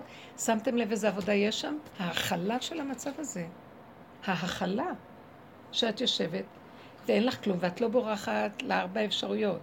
להילחם, למה ידליקו לי את האור, אני שונאת אותם. ואת לא בורחת לייאוש, ומה החיים שלי, ובכלל למה אני חי. ואת לא בורחת לתפילות ולזה. את נשארת במקום ומכילה בחווייתיות את הכלום ואת האין אונים המוחלט, שככה זה וזהו זה. ואם תלכי, זה עוד נשאר לנו, כי אנחנו צריכים את המדרגות הדקות האלה. זאת עבודה בדרגות האלה. זה מהלך מאוד טוב, שמה שמכנס. אתם לא מבינים, לנו לא נותן בחינם, רוצה שנגיע את הכל. כן, אבל למה בחינם? כי ברגע שישבת עם את השבת, היא שאלה הרי עם את השבת, אז למה הוא לא מקיים את השבת? אם אני השבת, למה הוא לא מקיים? כי אני עוד לא הגעתי למדרגה שאני השבת באמת. אני עוד, הבנת? מה זה אני השבת? זה לא בחינם בעצם. זה כאילו אני עוד קצת מרחפת ומבינה, ואני צריכה להיות באמת אני שבת. אבל תמיד יישאר לנו החלק הזה בהכרה המבדיל. את לא חושבת, יש נכון, לא נכון. כמו שאני חטפתי גם כן את הרגע הזה, הייתי על הגבול, וזה מה שקרה, הגעתי לפיצוץ של הגבול. מי זה תאר את הגבול? את? הגבול הזה, הגבול הזה, ואז פתאום גיליתי, סיפרת לכם שבוע שעבר. הוא התגלה ואומר לי, אבל זה הכל אני, זה שום דבר לא את. התורה תעשה את הקפה החמישית, זה אני. זה בכלל לא את. למה היה לי גילוי שלו ככה? כי הגעתי לגבול, הגבול, הוא רוצה להתגלות, את צריכה לתת לו גבול. עכשיו, הגבול יכול להיות... תמיד זה הכל הוא, את לא רואה? אבל את צריכה לתת משהו כדי שתראי. אני חשבתי קודם, מה ניתחתי, מה עשיתי שזה התגלה? הגבוליות של התסכול הנוראי, שאני לא יכולה כלום. התסכול, תראו באיזה דקויות, זה גם עבודה. ושמה הוא מתגלה. עכשיו, זה רצו ושוב. לא שיש לנו שמה כבר איזה כרטיס כניסה קבוע. אבל אני רואה שהוא רוצה מאיתנו את המקום הזה כל פעם מחדש, עד שזה, שהוא יחליט שפתאום זה בא ואין צורך בעבודה. אבל זה נורא מרגיע. אפילו רגע אחד בנצח שקיבלת כזאת חוויה, זה תחושה שאת... זה נעיר את כל השבוע, נקודה. איך? זה נעיר לי את כל השבוע. כן. מתוך הבנתי את הנקודה, כאילו לא הבנתי, הרגשתי. חווית אותה. חוויתי אותה. הרגשתי כאילו מוריד אותי עם דלי עוד יותר למטה. כן. זה הירידה לקרקע הפשוט, לחיות את הדבר. אני כאילו, באמת הרגשתי, אני שבת, עובדה שאחרי רגע לא הרגשתי את הצער של זה, והסכמתי להכל, והיה בסדר. כן? מה את אומרת? בעלי אמרנו בשבת שאני מרחתי למדבר ועכשיו פרעה עודף אחריי גם למדבר כולו רבתי ואני נמצאת ברגע הזה שלפני קריאת ים סוף והקדוש ברוך הוא אומר אל תיראו, התייצבו וראו שזה משהו יותר פסיבי, אתה צריך להתייצב שזה משהו בלתי אפשרי מהפלם כזה, אני יכולה להגיד שהיציבה של הבן אדם זה משהו ש... זה נס, וזה משהו שאנחנו לא יכולים להבין אותו בסוף, להתייצב, ואז כאילו יורד מהתראו, יורד התח וזה נהיה רעוף, כאילו, אל תיראו, זה אקטיבי לפחד, וזה פסיבי לראות, כאילו הישועה כאן כמו שאמרו. אין לך כבר כלום, רק לראות. את צריכה להתייצב, עכשיו, אני אמרתי לה, אבל אני לא יודעת מה, כאילו, נחשון בן המנדב קפץ למים, איך אני... אני לא יודעת מה אני צריכה לעשות עכשיו. הוא אמר לי, את עדי, לא יודעת. יפה, יפה, זה בדיוק מה שאתה אומרת. אבל אנחנו נמצאים בנקודה הזאת, יצאנו כבר למדבר, ויש שם איזו שממה כזאת, ואני לא יודעת מה... רק ההסכמה לשממה. זה התרגול של לא לשאול שאלות. שואלים שאלות, כי אנחנו רוצים עוד להיות משהו, ואני לא מסכימה שאני לא יודעת. אני לא יודעת מה עכשיו. אף פעם לא היה לי מצבים שלא ידעתי מה השלב הבא. כאילו נשמת אדם תלמדנו. עכשיו גם הנשמה הזאת כבר נעלמת. ומה שנשאר הוא הסכמה מוחלטת של איך שזה ככה. וזה הנשמה לנשמה, שם היסוד של האור הגנוז. תבינו? כי עוד הנשמה יודעת. יש לזה יסוד של רוח הקודש. בעצם יש פעולה, כמו שאמרת, ברגע שאתה, כמו שהוא אמר, מה אתם צועקים כאילו, תיסעו, רק עולם הפעולה פשוט. יש סיבה שמזיזה אותך לאנשהו. תמיד. רק המוח גונב שזה אנחנו ויש לו הבנה והסברה למה. אז משהו, תמיד משהו קורה. נכון. כאילו אין סטטיות דווקא. זה רק המוח כל הזמן כאילו לא... המוח גונב שזה הוא, והוא שם את עצמו איפה הוא במקום הזה, ויש לו... כל הזמן תחושות ישותיות שהוא מסדר את המדרגות שלו, ומזה הוא חי. הוא כל הזמן פוחד לאבד את החשיבה הזאת, אבל באמת אין כלום. יש רק את הסיבה, והבן אדם, הנשמה לך והגוף פה הלך, והבן אדם פועל, וזהו, דרך הסיבה, וזה לא קשור אליו. אסור לנו אפילו לעצור ולבדוק מאחורה מה היה ואיך היה ולמה היה מה שהיה. עד כדי כך של... אם אנחנו רוצים להגיע באמת לחוויה של אני הדבר עצמו, אני השבת. זה האחדות עם הדבר. כי הפירוט זה יש אני והפעולה, או מה שקורה, וההסברה וההבנה וההשגה והמון נתיבים ואפשרויות. וזה הריבוי, וזה הבריחה מהנקודה של האמת. והמקום הוא איך שזה ככה וזהו.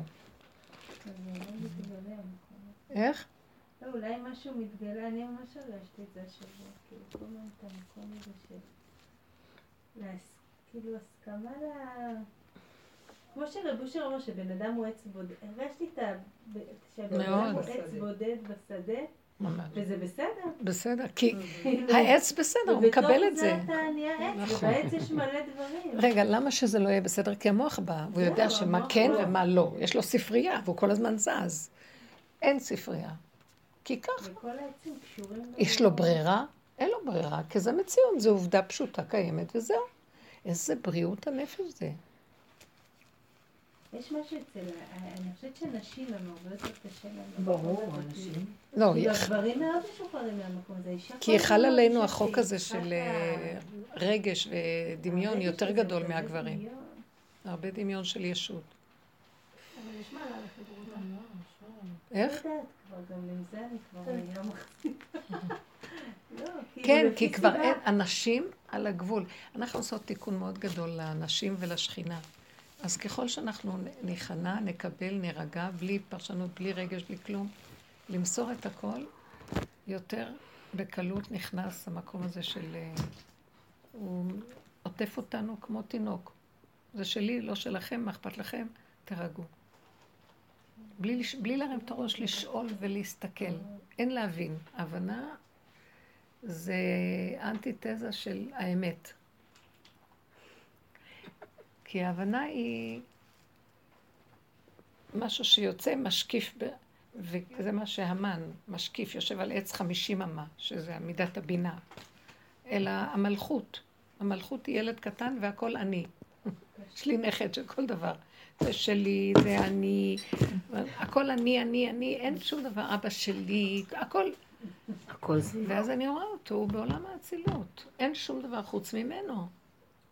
ולא יכול לסבול שלא יהיה, שהוא לא, הכל, אי אפשר ששום דבר לא יהיה שהוא המרכז.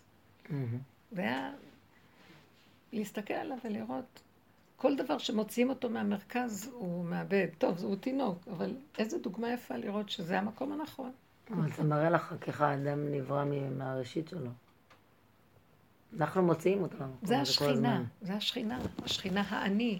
השכינה נקראת אני. ואנחנו הפכנו את זה לאני של העץ הדת, גניבה.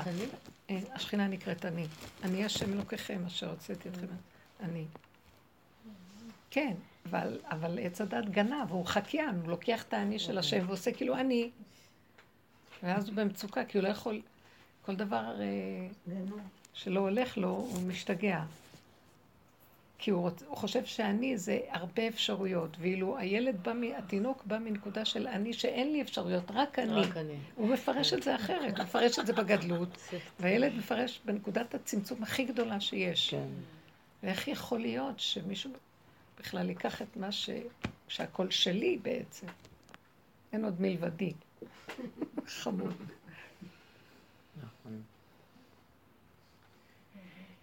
איזה קלקול זה. כל היציאת מצרים שאנחנו עוברים בפרשיות זה בעצם האפשרות לצאת מהמטריקס הזה, מהתוכנה המזעזעת של עץ הדעת.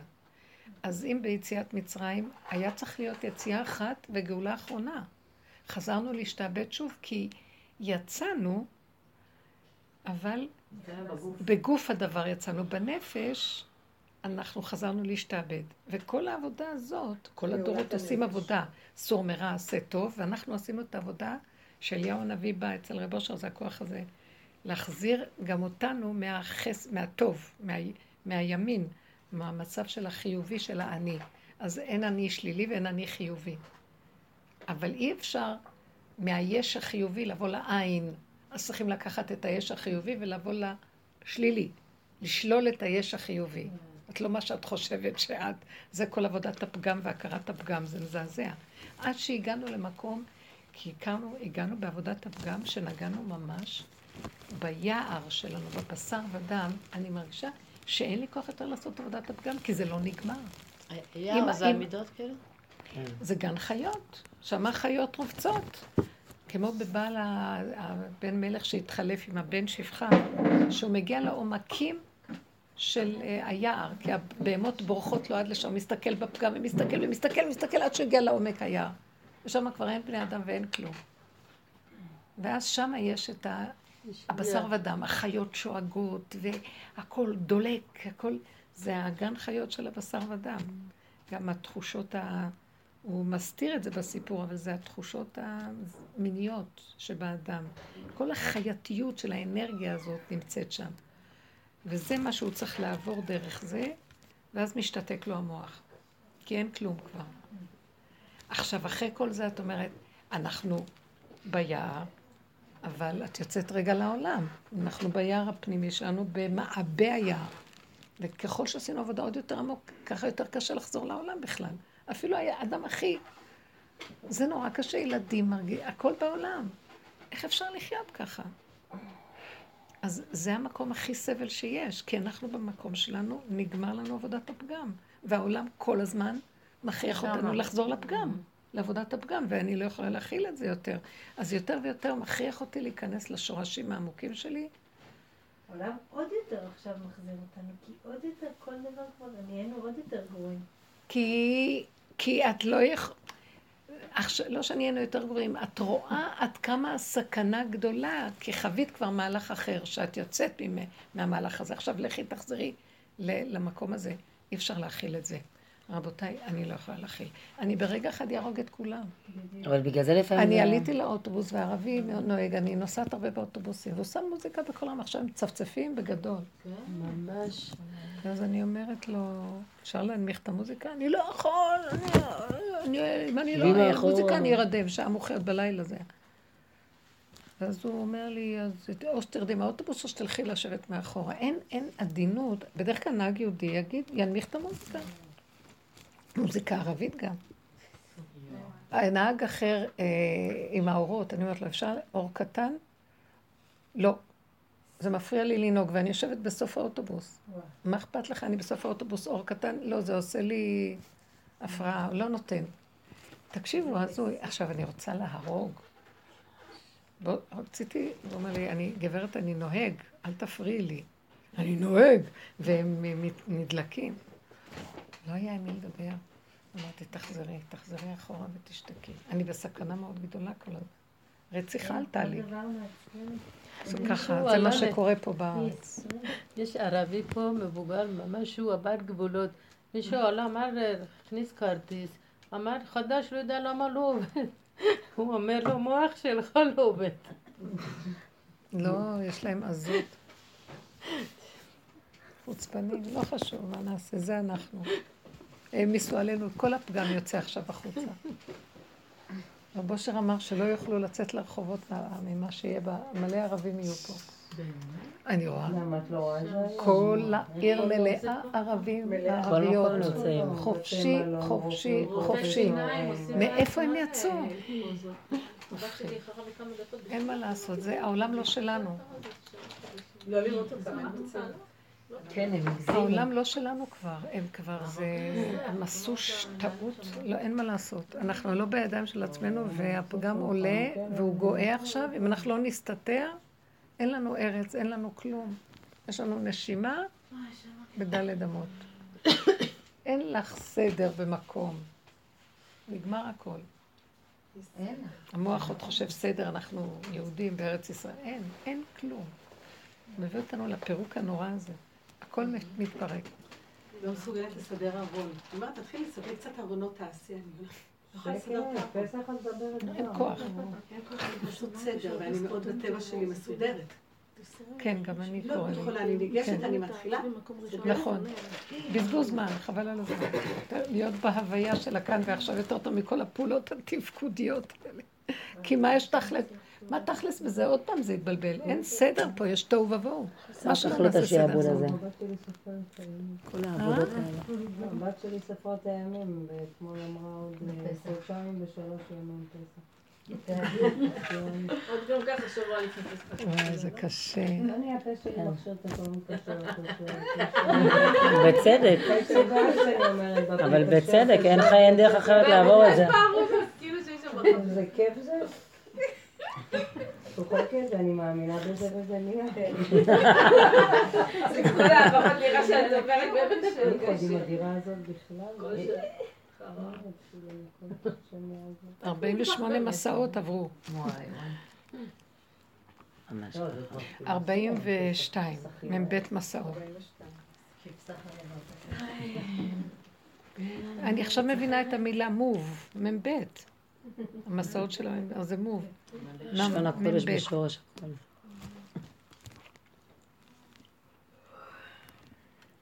אמרתי לי, הרבנית, הייתי השבת, הזמינו אותי השכנים, שכנים מאוד טובים שלנו, התחתנה עם איזה בחור, משפחה חצי עיראקית, חצי מרוקאית, וההורים שם התגרשו.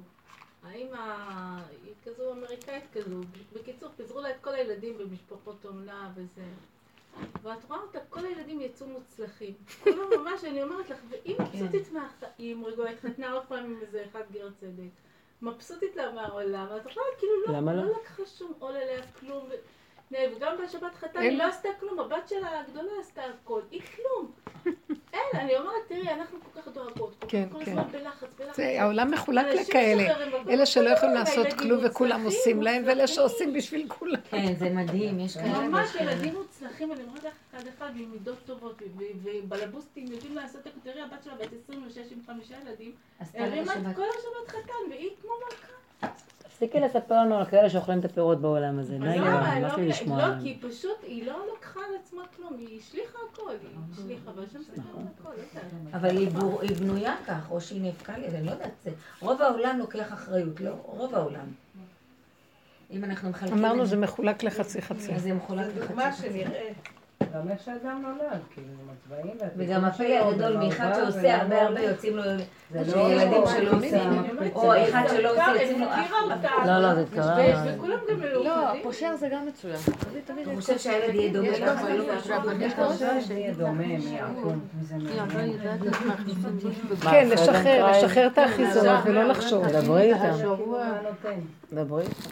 הוא מכריח אותנו, נעמה, הוא מכריח אותנו לשחרר, הוא מכריח אותנו שלא נזכור מה הילד הזה, מה קשור לי אליו, מה כלום, ורגע, רגע, רגע, רגע, רגע. אני לא רוצה גם כן שידוכים, ספחה, אני אלך, אני לא אומרת לבעלי, אני לא יודעת כלום. כל דבר עושה לי כאב, אני רוצה איפה, אני רוצה חמודה, אני רוצה, מה, אני רוצה... לא רוצה כלום, אל תראה לי, לא יודעת. לא הולך כאן, לא הולך. זה כבד לי לחשוב מה אני רוצה, אני רוצה הרבה דברים. זה עולה לי, אז הרגש הזה והישות עולה. זה סיבוך בשבילי, אז אני לא רוצה להתעסק עם העולם. זהו, זה מה שהגעתי למסקנה. בדיוק. לא כמו לפני 10 שנים שהעולם הזה מעניין אותי, כבר נרדם משהו, הוא לא יותר מדי תוסס. אז אני אראה, נתלהב, באמת אני אוהבת יופי, צודקת, אני אוהבת יופי. זה, ולא נותנים לי, אני כבולה. כל לעשות דברים, זה שלך. כל יום יש לך 4 שעות, 5 שעות של יופי, זה שלך. את שמה, מה אכפת לך? זה נכון, אני מרגישה ככה, אני מרגישה חם שם, את לא מהבית שלי. הם מפעילים את המסגר לי, את הכל, אני עיקר, אני מרגישה לך גם את הבית. אז אני בשעות האלה מרגישה חוויה, כל הגוף שלי מתחמם לי טוב. על חשבונה. את שותה קפה שם במרפסת, מה אכפת לך? מה את אומרת, נינה? אני רציתי להגיד שהשבוע שעבר לא הייתי בשיעור, אמנם. אבל לגמרי, שמעתי אותו כבר איזה 6 פעמים, אל תדאגי. ועוד לא סבעתי. היה משהו. ומה? היה שיעור? זה היה 2 שיעור, אני לא יודעת מי שומע עוד פעם את השיעורים, אבל זה היה אחד השיעורים ה... אחד ה...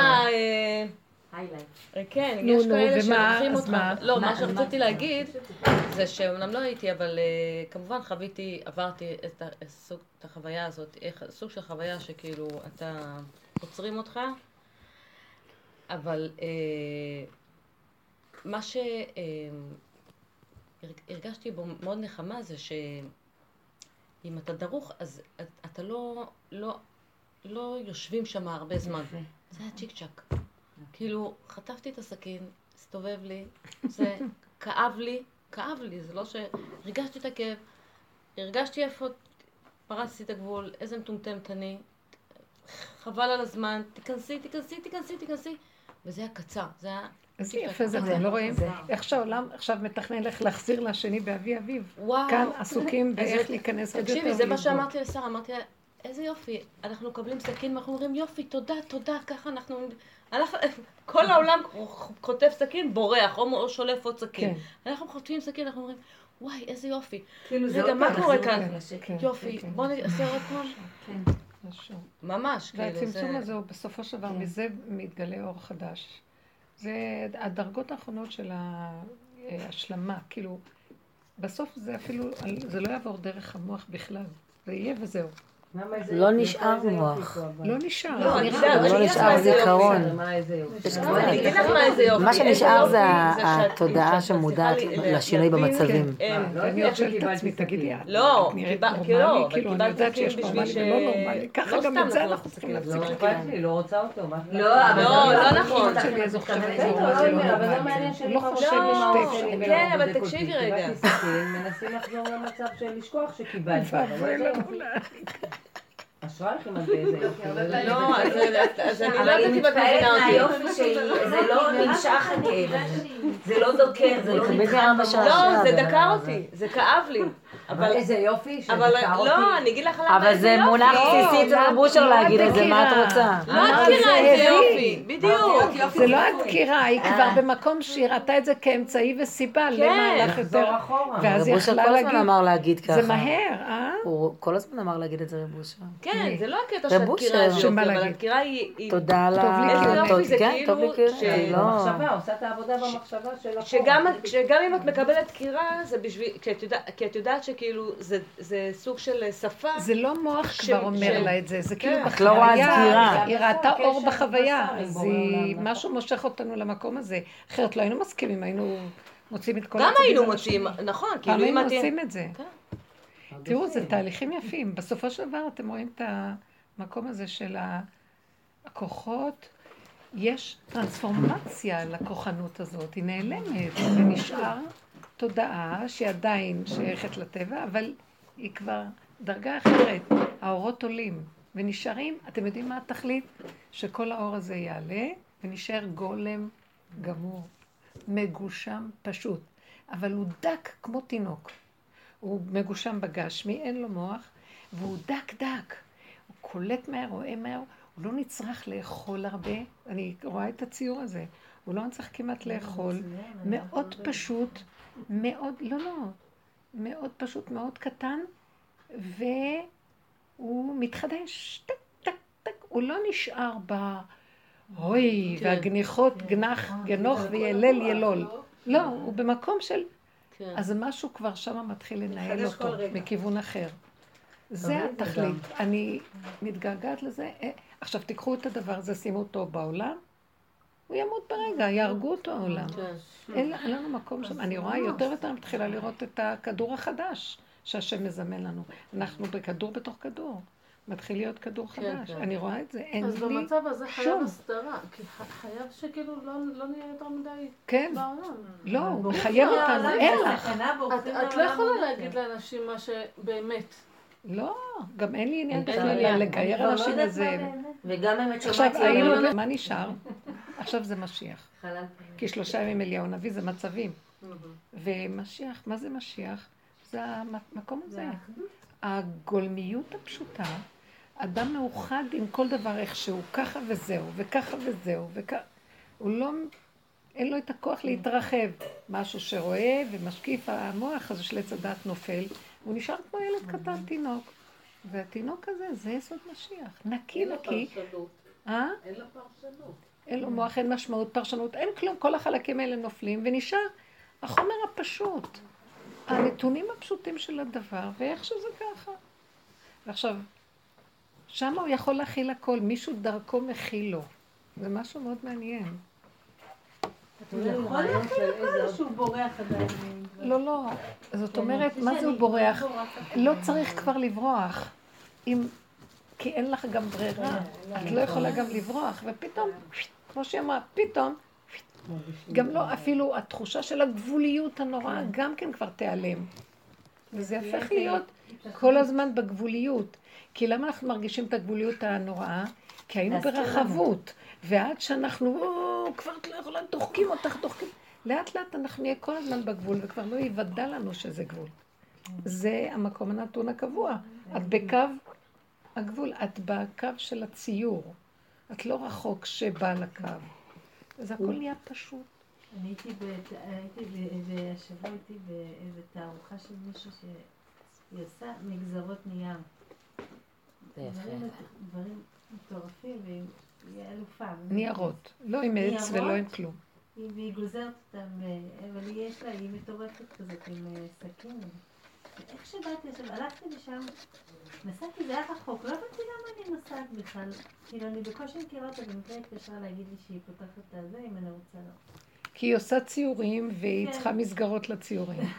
לא, היא עושה את זה, ואז מצאתי את עצמי נוסעת, היה גשם, זה היה רחוק, זה 40 דקות נסיעה, ואני נוסעת לבד, ואז אני בדרך עומד לצי, מה את נוסעת עכשיו? תחזרי הביתה, כאילו, מה יש? אז אותי טוב. לא, אני לא רוצה לחשוב, אני כבר באוטו בנסיעה, אני נוסעת, כאילו, ממש כזה.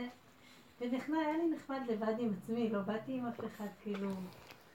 ואז איך שהגעתי לשם, לא ידעתי, הסתכלתי על איזה ציור אחד, כאילו, הסתכלתי על משהו, ונפל לי כזה, היה לי כזה פלש, כי הכל זה אחדות, זה אי אפשר, אם גוזרים קצת, איזה יופי. אז כל הציור מתפרק, כאילו, והכל תלוי אחד בשני, ואמרתי, ככה אנחנו, אין נפרדות, כאילו, אחד קשור בשני, והכל אחד, ועד איך שראיתי את זה, ראיתי שהכל אחד בעולם הזה, ואין כלום, וכאילו אמרתי, עכשיו, כאילו, מה זה שמחתי שבאתי? הנה, עד לשם הלכת לראות את זה, איזה יופי. אתם רואים? הנה, זה הקו החדש עכשיו. מין תחושה של הכל זה הוא, או תחושה של אחדות של הכל, כי המוח הזה הוא המפריד.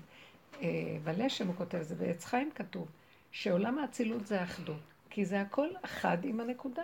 האלוקות והדבר מחובר, אין הפרדה. עולם הבריאה, יצירה, עשייה, שהאצילות מעליו, זה עולם, משם מתחיל הפירוד. אז יש מחשבה ויש אפשרויות ויש הבנות והשגות וכל זה, ואחר כך מתפתח גם בעולם העשייה, כל הרגשות, עולם הרגש, עולם העשייה. אבל בעצם הפירוד מתחיל מהעולם של המחשבה. ברגע שאדם יש לו את ה... אז תמיד יהיה הפירוד הזה. וכל העבודה היא לחזור למקום של אין את המחשבה. וזה בדיוק הפוך מה שכל העולם, כי כל העבודה שלנו בכל הדורות בכלל לא הייתה העבודה הזאת. ואפילו היה מסוכן היהדות, התורה, היהדות, התורה של היהדות, של הגלות, לא סובלת את הדיבור הזה. כי היא הפוך. כי אי אפשר, לא שזה לא אמת, אי אפשר לבוא לאמת בלי קודם לקחת את השקר ולעבוד איתו. אנחנו בפירוד. אני קיים, אתה קיים, הוא קיים, הם קיימים. אני עוזר לך. כי תראה חמור סנוחה עוברת, אחיך, עזוב, תעזוב עמו, אתה הולך לעשות, לעשות. היינו צריכים למצות את העני ואת הכוח הזה ואת המוח, ותראו כמה ספרים וכמה... אין, זה... תחשבו רק, מה זה הפגם? כמה ספרים. אני קוראת את הלשם. מי שקורא אותו, הוא גאון, והוא מופרע. המוח שלו חושב מהר, והוא כותב. הוא כותב את משהו שכותבים לו, לא חשוב, אבל הוא חוזר על זה עוד פעם ועוד פעם ועוד בכל מיני צורות שונות, ואת אומרת, ואת פותחת ספרים עבי קרס, יש לו איזה 4 ספרים עבי קרס, ואת אומרת, משוגע, כמה שכל, זה משוגע כמה שכל יש שם, וכמה פרטים, וכמה הבנות של הפרט הזה וזה, אחר כך חוזר על זה עוד פעם, בכל מיני צורות וחוזר, ואני מסתכלת, הרבה פעמים תפסתי את הראש ואמרתי, זה משוגע. כאילו זה משוגע, אבל כמובן הוא עושה תיקון למשוגע, זה על ידי המשוגע, משוגע מול משוגע. וזה הדרך לפוצץ, דומה בדומה, מתקן. וואי, איך היא הבינה אותו, הרבנית קניבסקי? הרבנית קניבסקי כתבה את זה, אני אומרת סתם, נתנו לה, לרבנית בת שבע קניבסקי, לכתוב, להעביר את זה מהכתב יד שלה לשם, לכתב יד רגיל לדפוס, והיא הבינה אותו, בשביל לכתוב את זה. סתם, איזה מוח היה לה גם. כשאת מספרת את זה, אני חושבת עליה. את מסתכלת, לא, להבין אפשר להבין אותו, זה לא פשוט, זה לא מסובך. אבל כל כך הרבה הוא נכנס בעומק, וכל כך הרבה פרטים, וכל כך... מסתכלת, היהודים, הם הכי אכלו מעץ הדעת. הכי פגומים זה היהודים. ונדרש, אבל הם היחידים שהסכימו גם. אף אחד לא הסכים לקבל את התורה, כי הם לא היו צריכים לקבל את התורה. כי אין להם את הפגם הזה. ליהודים יש את הפגם הזה. הם נגסו נגיסה רצינית מכל עץ הדעת. אתם מבינים? עכשיו תאכל אותה. כמה ספרים, כמה שיעורים, כמה לימודים, כמה גמרות, כמה. היום זה כלום, זה הספחים של הפסחים לעומת דורות קודמים. ובסוף הכל צריך לבוא למקום של צניחה, אין כלום, אין מוח. ואז הכל, העיניים נפתחות. ואיך שזה ככה, הכל בסדר. היום איזה ספרים, כל שני, על עוד בן אושר, על עוד משפחות, על שלום בית, היום ספרים של תת-רמה ותת-רמה. תת-רמה. כולם רוצים לכתוב, וכולם רוצים את השם שלהם. ועברית לא נכונה. ספרים, איך לתקן את שלום בית. אני בדיוק מרגישה הפוך על הפוך. פעם גם רציתי, ואני אומרת, לא רוצה לכתוב. זה הפוך. דור שכזה אסור לכתוב. כי זה, איך שמתחיל לכתוב, זה נהיה שקר.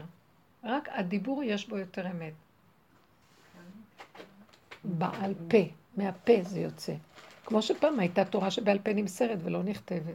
כי ברגע שכותבים, זהו. זה כבר משהו אחר. את מסדרת את זה, זה כבר לא מה שיוצא. את מכניסה לזה, יש לך שליטה על זה. ואיזה יופי זה, מביאים אותנו למקום הכי נפלא, תקשיבו, כי רק אני הייתי חושבת, אם אני אכתוב, והוא יגיד לי משהו, וזה יתפרסם כאן, וזה יגיד זה, והערות, איך הוא חוסך את כל זה? מה צריכה את כל זה? תגידי, מי שצריך לשמוע שומע, מי שלא, זה נעלם בחלל האוויר, זה עושה את הפעולות שלו בשקט. איזה הגנה מדהימה זה. כל העולם מסוכן, פחד מוות. כל מה שקורה פה סכנת אימים. הכבוד גונב, הפרסום, זה כדור משוגע, זה כדור חולה. חולה, להסתתר. כתוב לקראת הסוף שחכמים מתמעטים ובורחים למדבריות. זאת אומרת, הם נהיים קטנים או שנהיים פחות חכמים בעולם. יותר מתמעטים ובורחים, לא רוצים שיכרו אותם וידעו מי הם. מי שחכם אמיתי. ושם יש אחדות בתוך המקום השקט הזה, וכיף לך. רגע אני מרימה את המוח וחושבת על העולם, נהיה לי דיכאון, חושך, כאבים, צער, קנאה. אין לי כוח להכיל את זה.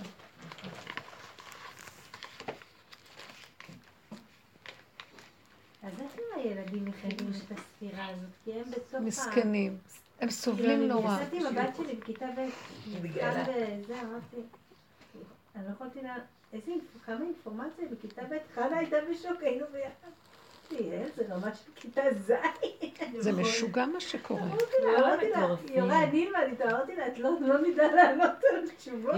לא רק זה. זה סוף של עץ הדת, הוא משתולל. מה זה לא אני יודע? בסמינרים נבחנים, אז נבחן ביהדות היום, נבחן בדינים מחר, שבועיים של רצף של נבחנים. 3 שבועות. אמרה לבת שלי המתוקה הזאת, אמא, יהדות דינים, אני התחלתי להתבלבל, מה לכתוב ביהדות? זה כמו הילדים בגן, שבפורים שרים את השירים של חנוכה. מה הם חשבו שהמוח הזה יכיל כמה חומר? אני אישית, אני לא... שיגעון הגדלות. שיגעון הגדלות בהתגלות. יאו, יהדות, דינים, תורה ונביא, הכל דומה, לא? שיגעון. והם תוכנה ומכתבים להורים. אם הם לא עשו, ישלמו קנס. את לא מבינה איזה חיים. זה ארור, אמן, אני לא יודעת.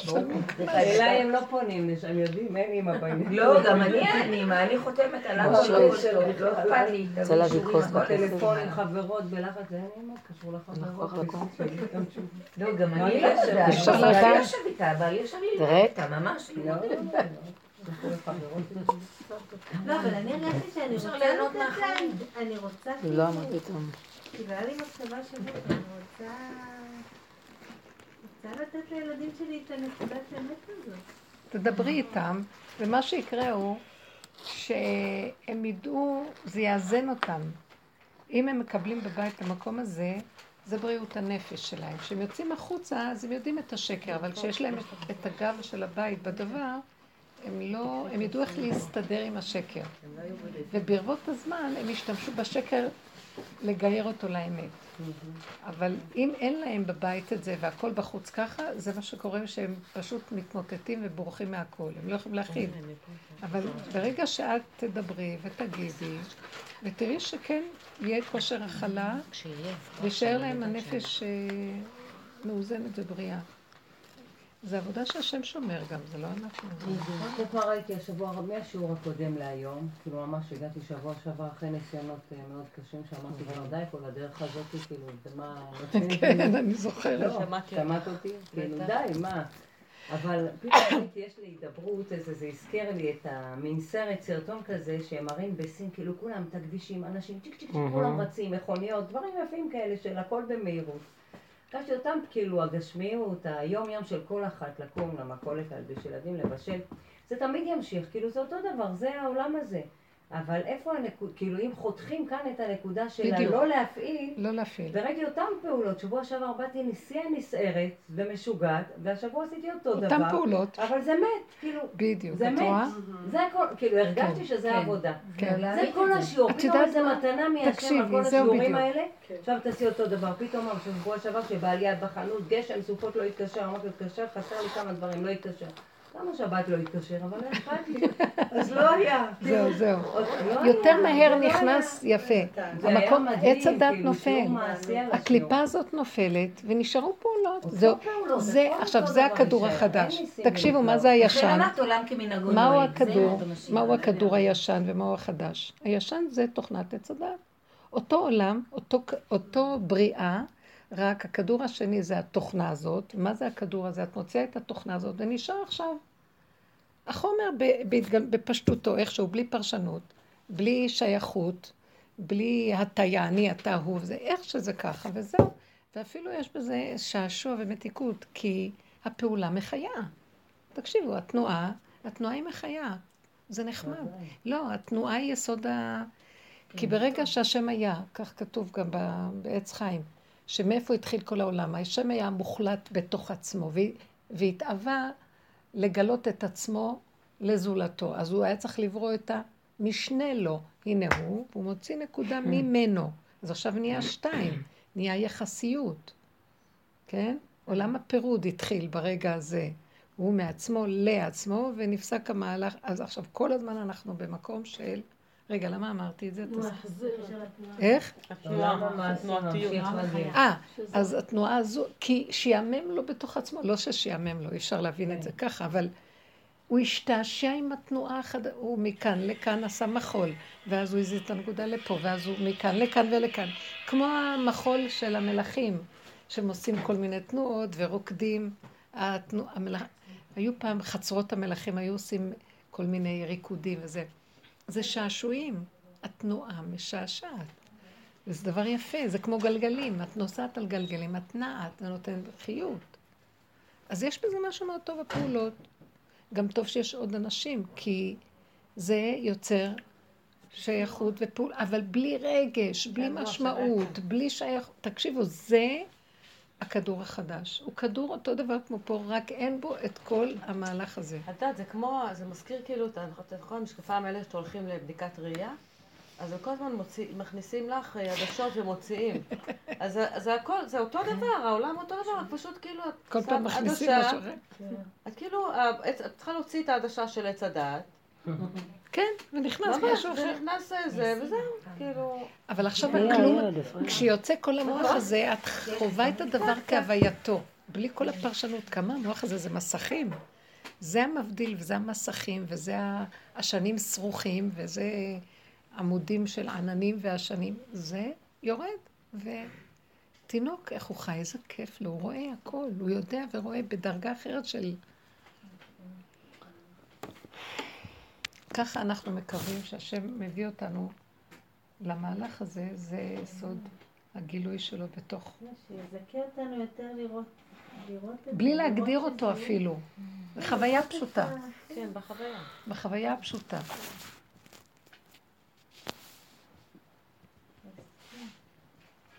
השם יזכה. ולהיזהר, רק... בכל אופן אנחנו בין פה לשם עדיין, להיזהר לא לתת ממשות למוח. כי הוא מספר סיפורים והוא נותן לנו כאילו, והוא מביא אותנו למצוקות, זה לא. כמה שאפשר פחות, כדי שלא צריך לבוא לגבוליות של הצעקה, כי אין כבר כוח להכיל את הכוחנות הזאת של התסכול, אלא הכל בקטן. הגבול יכול להיות קטן, והשם ישמע אותך עכשיו ויתגלה. לא צריך שיפול עלייך הר של משהו. להסכים שאני לא. ישר להגיד, לא יכול, השלמה, הסכמה, הכנעה. רב אושר דיבר על ההכנעה הרבה. זהו. הכנעה, ככה וזהו, וזה הכל, ולא לתת למוח לספר לנו, כי הוא יכול לגמור עלינו בכאבים מהעולם. כל רגע הכי קטן, ועכשיו אנחנו רגישים ביותר. זה קנה, השם יזכה לנו בנחת רוח אמיתית. זה לא